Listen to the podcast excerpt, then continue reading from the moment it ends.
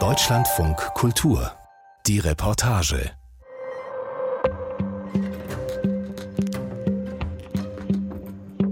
Bei aller Kritik gibt es natürlich auch die, die die Fußball-WM in Katar gucken.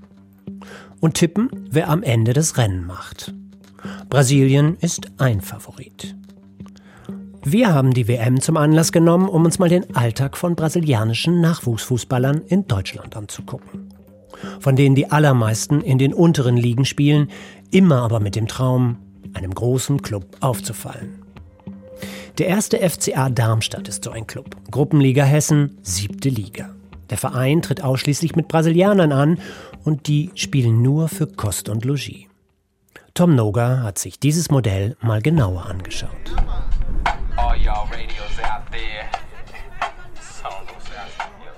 Der Sound ist blechern. Das liegt an den altersschwachen Boxen, die nur einen Teil der Sportanlage beschallen. Damit man auch am anderen Ende des Fußballplatzes etwas hört, dreht Andreas Bergemann, den alle nur Andi nennen, die Musik bis zum Anschlag auf. Um die Sprecherkabine, einen winzigen Holzverhau und den Grillstand, an dem Andis Frau Aline Würstchen brutzelt, versteht man sein eigenes Wort nicht mehr. Zeit für die Mannschaftsaufstellung. Andi Bergemann entsperrt sein Handy. Papierform war gestern. Die Mannschaft unseres Gastes heute mit der Nummer 27 Keilmann, die Nummer 6 Heiderich, die Nummer 7 Schra, die Nummer 8. Die Gastmannschaft ist der FSV Riederode, das Heimteam der 1. FCA Darmstadt. Das A steht für einen Stadtteil, Ahrhelingen. Andreas Bergemann ist Präsident des 1. FCA, ein Bergbauingenieur, geboren und aufgewachsen in Ahrhelingen.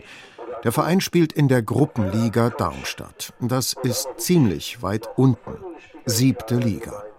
Und ich komme jetzt zur Mannschaftsaufstellung. Unsere FCA-Spieler. Im Tor die Nummer 31, Aref. Die Nummer 3, Joao. Die Nummer 4, Davison. Die Nummer 5, unser Kapitän Valentino. Die Namen klingen nicht gerade deutsch, sind sie auch nicht. Der 1. FCA tritt ausschließlich mit Fußballern aus Brasilien an. Lucas Silva. Die Nummer 15, Davi. Möglich ist das durch eine Besonderheit. Die Teams der 1. und 2. Bundesliga müssen mindestens 12 deutsche Spieler im Kader haben. In den Ligen darunter gilt das nicht.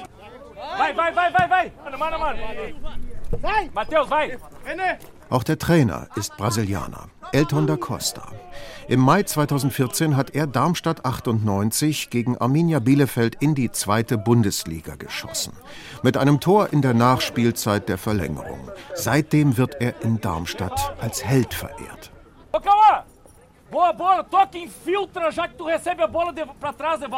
Neben ihm auf der Bank ein blonder junger Mann, Luca, Andi Bergemanns Sohn.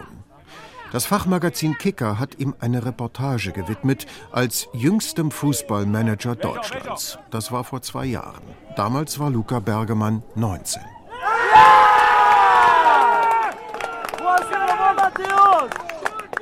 Nach 4 Minuten das 1:0. Elegant trickst Mittelfeldspieler Davi 2 Gegner aus und schickt rechts außen Lucas Silva steil. Der hochgewachsene Schlacks passt flach in die Mitte und Mittelstürmer Matthäus drückt den Ball über die Linie. 9 Minuten später das 2:0, wieder durch Matthäus, vorbereitet vom Linksaußen. Der wird Lulinha genannt, kleiner Tintenfisch. Und nach 25 Minuten das 3:0, ein Fallrückzieher, wieder von Matthäus, wieder vorbereitet von Lucas Silva. Halbzeit. Andi Bergemann spielt Musik ein, natürlich ohrenbetäubend laut. Dann stellt er sich mit den Zuschauern für Bier und Wurst an. Viele sind es nicht, vielleicht 20, alle aus Riederode. Der FCA hat keine Zuschauer. Das war einmal anders, erzählt Andi Bergemann. Vor 10 Jahren hat der Club in der Hessenliga gespielt, mit Ambitionen in die Oberliga aufzusteigen, die höchste Spielklasse im Amateurfußball. und die Ahelinger gingen sonntags wie selbstverständlich zu ihrem ersten FCA. Doch dann ist der Verein pleite gegangen und in die Kreisoberliga abgestürzt. Diese Klasse, die wir jetzt spielen, da wird normalerweise 54 Euro bezahlt. Da würde man mit Sicherheit um die 120, 140, 160.000 Euro benötigen, um einen konkurrenzfähigen, sprich einen Kader zu haben, der um die Meisterschaft mitspielen kann. Für den Weg zurück, erzählt Andi Bergemann weiter, war ein neuer Ansatz gefragt. Seine Frau und seine beiden Söhne, Luca und Marcel, haben eine Agentur gegründet, die Bergemann Soccer Agency. Die rekrutiert die Spieler und stellt sie dem Verein zur Verfügung. Kein Spieler wird finanziell entgolten.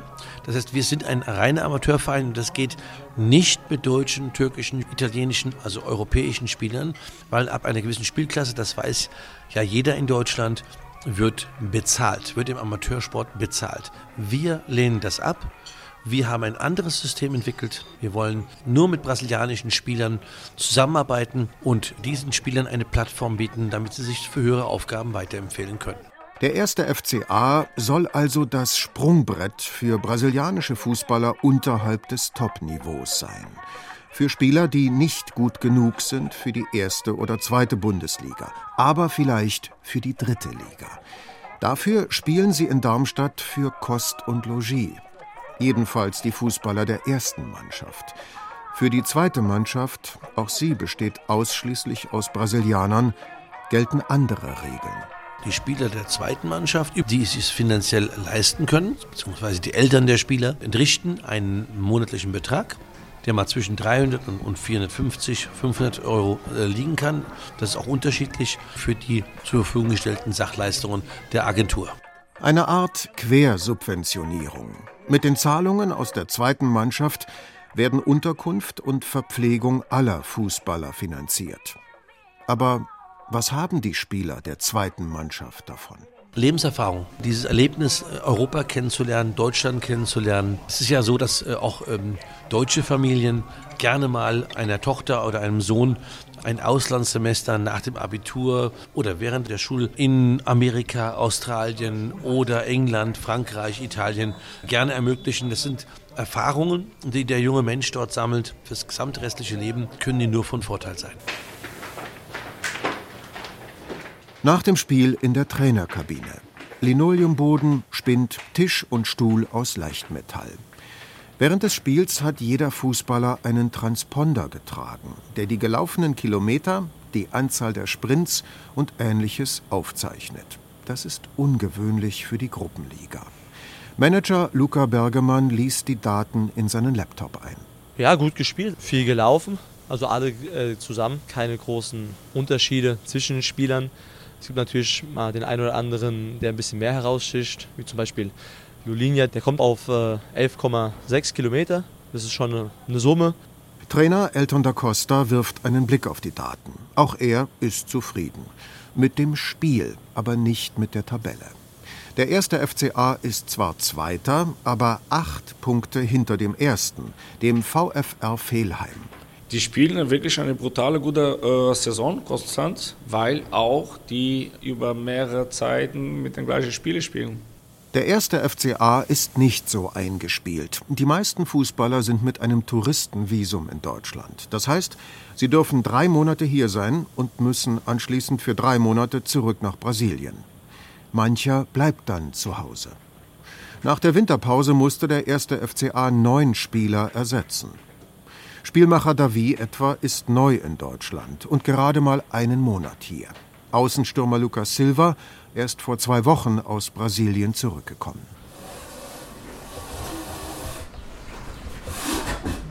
Lucas Silva kocht im Haus der Bergemanns am Rande von Ahellingen. Die meisten Spieler leben zusammen, anfangs im Dachgeschoss des Vereinsheims, jetzt in einem ehemaligen Bürogebäude. Lukas wohnt hier bei den Bergemanns. Die Stimmung ist gedrückt. Gestern hat er der Familie mitgeteilt, dass er nach dieser Saison aufhören wird beim ersten FCA. Ich sempre sonhei com isso, né? Sempre pensei em jogar time de primeira divisão, segunda, entendeu? Ich habe immer davon geträumt, irgendwo in der ersten Liga zu spielen oder in der zweiten. Aber jetzt werde ich zurückgehen. Ich will meine Freundin heiraten, Kinder haben, ein Haus. Ganz normal leben. Als ich in Brasilien war, habe ich mich mit meiner Familie beraten und meiner Freundin. Es gibt Momente im Leben, da muss man eine Entscheidung treffen und Dinge hinter sich lassen. Lucas Silva ist 24 Jahre alt und ein Veteran beim 1. FCA. Seit 4,5 Jahren spielt er für den Verein und tritt, wie die meisten seiner Teamkollegen, auf der Stelle. Kickt noch immer in der 7. Liga, nur gegen Kost und Logis. Zu mehr hat es nicht gereicht. Eigentlich ist Lucas nie richtig angekommen in Darmstadt. Er spricht bis heute kein Wort Deutsch. Ich wollte hier den nächsten Schritt machen. Ich dachte, ich helfe ihnen und sie helfen mir. Dass es kein Geld gibt, ist okay. In Brasilien spielen viele Fußballer umsonst und hoffen weiterzukommen. Aber ich hatte nie einen Berater. Und mich hat auch nie ein anderer Verein angerufen. Offenbar hakt dann doch etwas auf der Plattform der Familie Bergemann, die junge Brasilianer nach Deutschland lockt, damit diese sich für höhere Aufgaben weiterempfehlen können. Auch andere Amateurvereine haben sich an ähnlichen Modellen versucht und sie nach kurzer Zeit aufgegeben. Brasilianer seien zu kompliziert, heißt es von dort. Vielleicht wollen sie aber auch nicht nur für Kost und Logis spielen. Immerhin, ein paar Darmstädter Spieler hatten mehr Glück. Einer spielt in Spanien, 2. Liga, 2 in Irland. Und einer bei Wormatia Worms in der Regionalliga. Dort verdient ein Fußballer im Schnitt 1.000 € brutto im Monat. 4-mal so viel wie der offizielle Mindestlohn in Brasilien. Eine Klasse höher, in der 3. Liga, sind es mindestens 2.500 € monatlich.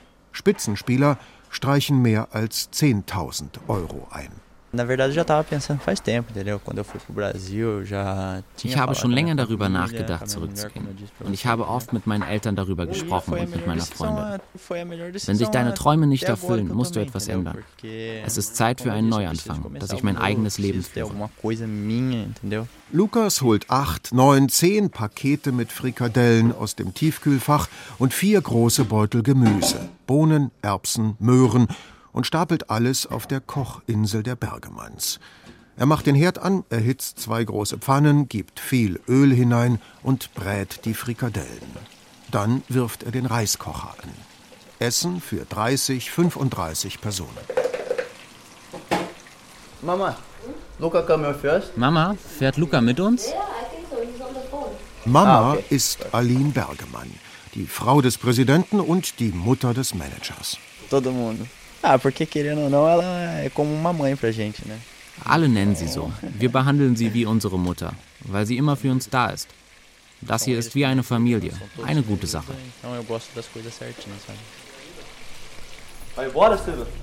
Das Abendessen ist fertig. Lucas hat es in Gastroschalen angerichtet und diese in Thermoboxen gestapelt.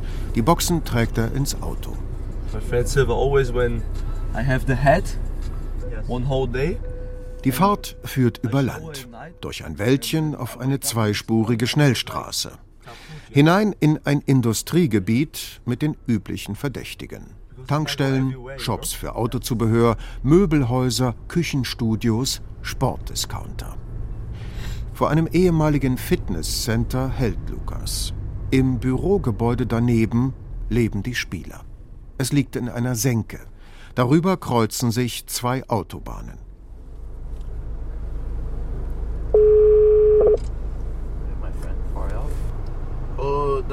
Davi? Oi. Silva. Silva hier. Wir bringen das Abendessen. Schnapp dir ein paar Jungs, hilf uns, es hochzubringen.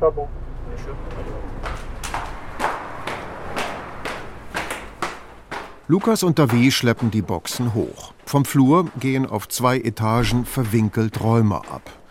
Je 4 Spieler teilen sich einen Raum. Schränke gibt es nicht. Die Fußballer leben aus dem Koffer. Teils sind die Zimmer mit herabhängenden Decken unterteilt, für ein bisschen Privatsphäre.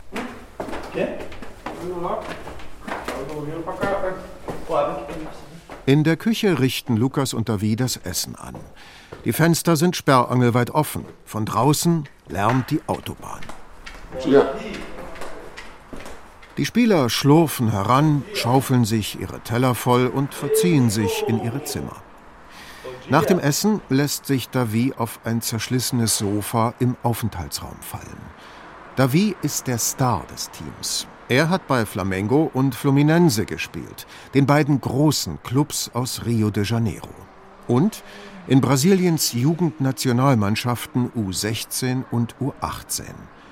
Aber dann ist viel schief gelaufen in seiner Karriere.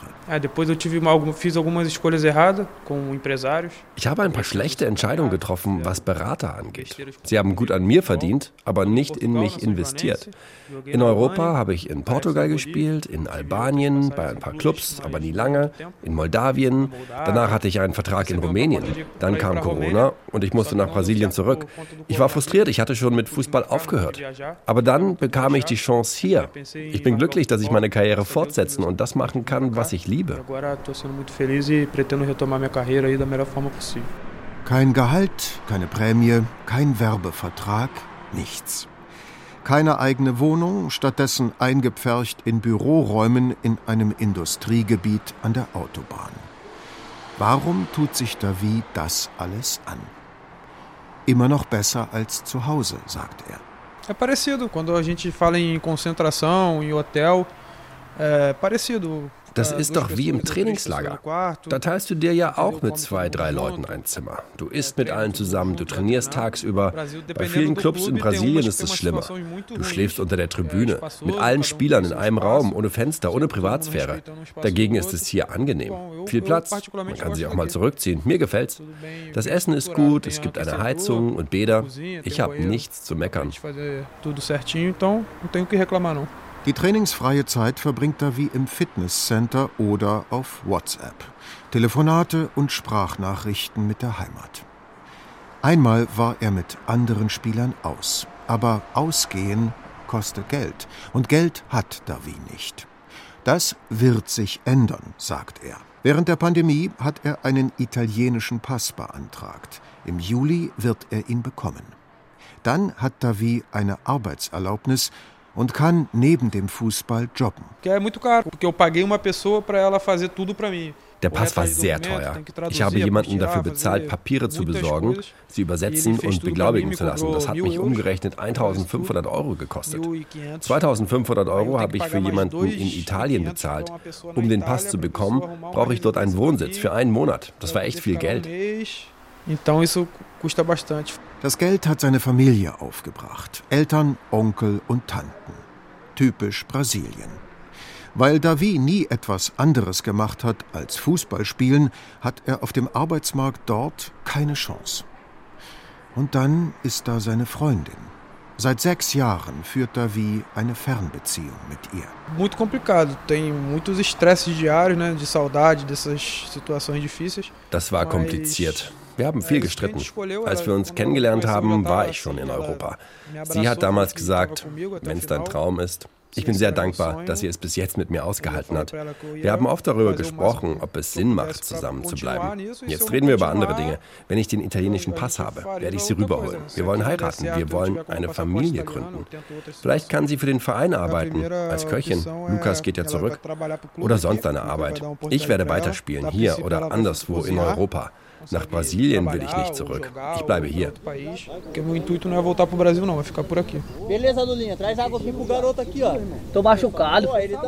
Zwei Tage später. Training auf einem Nebenplatz der Sportanlage des 1. FCA. Am Rande des Platzes steht Luca Bergemann, der Manager.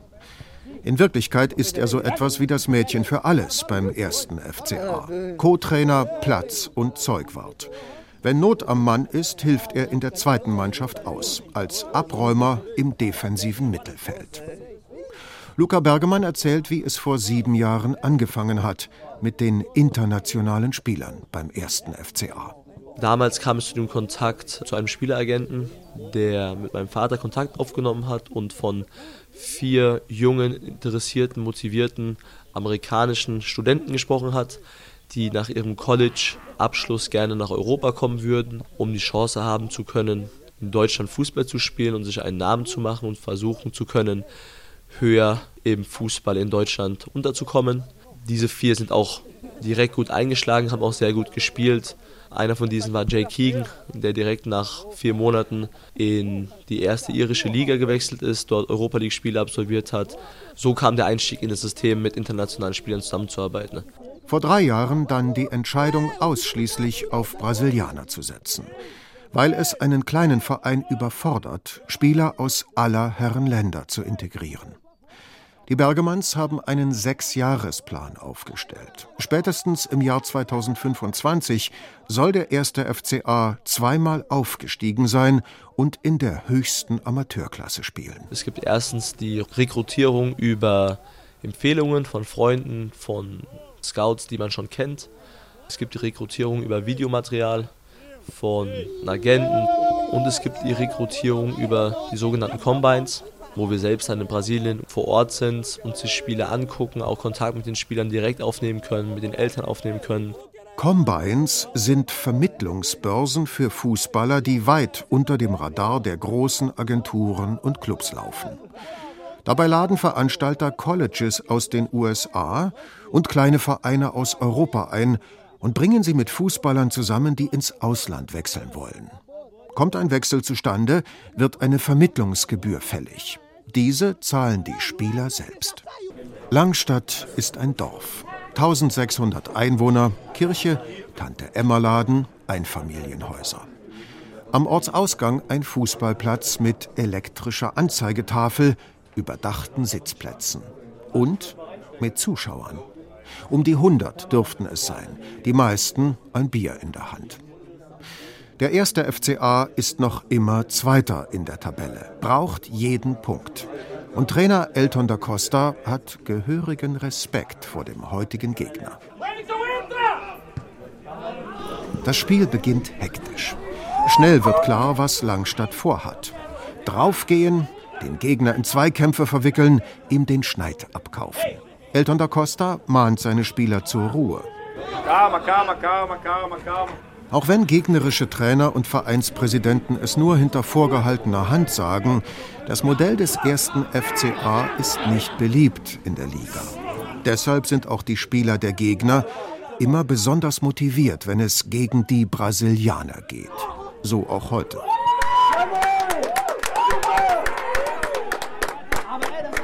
Nach 20 Minuten kommt Darmstadt besser ins Spiel. Davi treibt den Ball aus dem Mittelfeld nach vorne. Ein Doppelpass, noch einer. Davi hat nur noch den Torwart vor sich und schiebt den Ball ins lange Eck. Jetzt läuft der Ball durch die Darmstädter Reihen. Die Heimmannschaft hält dagegen. Mit Härte. Die 30. Minute. Nach einer Ecke bleiben Mittelstürmer Matthäus und ein gegnerischer Verteidiger verletzt liegen. Die Spieler beider Mannschaften gehen aufeinander los. Rudelbildung nennt man das im Fußballjargon. Trainer Elton da Costa pfeift seine Jungs zurück. Django! Django! Django! Warum immer dieses? Lass es so! Gabi! Nicht nur Manager Luca Bergemann rätselt, was passiert ist. Auch der Schiedsrichter hat nichts gesehen. Er befragt seinen Linienrichter. Und stellt beide Spieler vom Platz. 10 gegen 10. Das ist ein Vorteil für die technisch bessere Mannschaft, den 1. FCA. Der hat jetzt mehr Platz zum Kombinieren. Doch stattdessen kommen die Gastgeber auf. Unterstützt von den Zuschauern, die mit jedem Bier frenetischer werden. Kurz vor der Pause die große Chance zum Ausgleich. Ein Kopfball nach einer Freistoßflanke streift haarscharf übers Darmstädter Tor.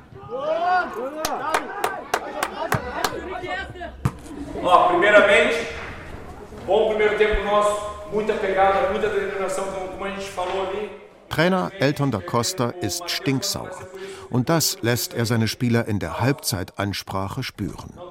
Bis zu den roten Karten war es gut. Nichts zugelassen, überlegen gespielt, Chancen gehabt, in Führung gegangen. Und dann?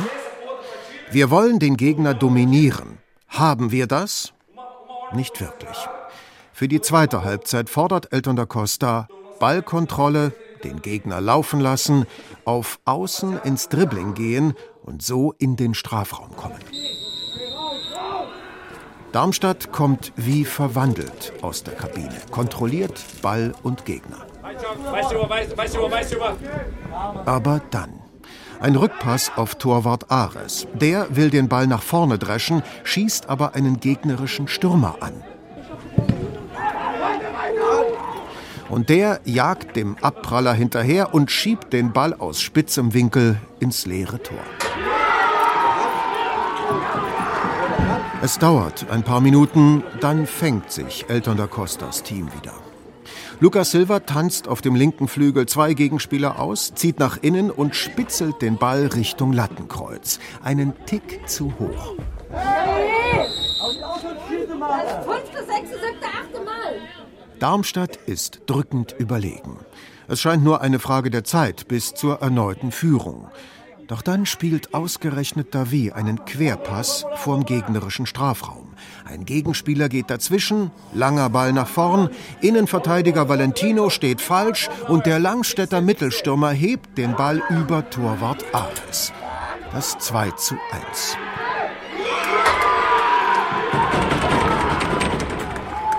Darmstadt wirft alles nach vorne, trifft Pfosten und Latte. Alle wissen, ohne Punkte kein Aufstieg. Ohne Aufstieg kein Weiterträumen von der Profikarriere im Ausland. Doch in der hektischen Schlussphase reicht es nur noch für 2 gelb-rote Karten. Eine halbe Stunde nach Spielende. Elton da Costa kommt aus der Kabine. Abgekämpft, heiser, Kopfschütteln. Unerklärt, wie wir das Spiel verlieren können. Wir haben das Spiel dominiert und wir haben uns selber geschlagen heute. Luca Bergemann dagegen, der Manager, scheint das Spiel bereits verarbeitet zu haben. Die Chance auf den Aufstieg war minimal. Insofern zieht er insgesamt eine positive Bilanz der Saison. Auf jeden Fall sehr zufrieden. Wir waren ja letztes Jahr als Aufsteiger erst in die Liga gekommen, dann wurde die Saison abgebrochen aufgrund der Pandemie und dann gucken, dass wir nächstes Jahr angreifen. Wir sind noch in den Gesprächen, wollen gucken, dass wir es auch hinbekommen, möglichst viele Spieler hier zu halten. Wie zum Beispiel David, der jetzt einen italienischen Pass bekommt. Das ist natürlich immer eine super Situation. So versuchen wir den Kader natürlich schon zusammenzuhalten und gucken dann, wie wir ihn adäquat verbessern können natürlich auch. Mit den Kontakten sprechen, die wir kennen, die uns immer auf dem Laufenden halten, welche Spieler potenziell kommen können, welche Spieler interessiert sind, nach Europa zu gehen. Und mit denen werden wir uns kurz schießen und werden dann gucken, wen wir neu zum Team dazu gewinnen können. Schließlich kommen auch die Spieler vom Duschen. Einzeln mit gesenktem Blick. Niederlagen tun immer weh. Vor allem, wenn man sie mit einem Fehler eingeleitet hat, wie Davi. Andererseits ist da die Zukunft. Mit einem anderen Spieler will Davi eine Wohnung mieten. Auch der hat einen italienischen Pass und eine Freundin, die bald nach Deutschland zieht. Als Fußballer brauchst du eine gute Struktur, gute Bedingungen zum Leben und zum Trainieren, zum Spielen. Die habe ich hier. Für Lucas Silva dagegen geht es bald zurück nach Brasilien. Sein Traum ist nach 4,5 Jahren in der hessischen Provinz zerplatzt. Dabei klingt er so wie ein Spieler der zweiten Mannschaft des 1. FCA, einer von denen, die eher wegen des Erlebnisses Europa kommen und dafür, für brasilianische Verhältnisse, viel Geld bezahlen. Não, eu não vejo como fracasso. Nada que eu faça eu vejo como fracasso, né? Eu vejo como aprendizado. Für mich fühlt sich das nicht wie Scheitern an. Ich habe hier viel fürs Leben gelernt, viele Erfahrungen gesammelt. Es war eine gute Zeit hier. Im Moment ist es richtig, nach Brasilien zurückzugehen, für ein Jahr oder 2. Vielleicht gehe ich dann wieder nach Darmstadt oder wer weiß, wohin mich das Leben treibt. Im Fußball weißt du nie, was passiert. Heute bist du hier, morgen spielst du irgendwo erste Liga.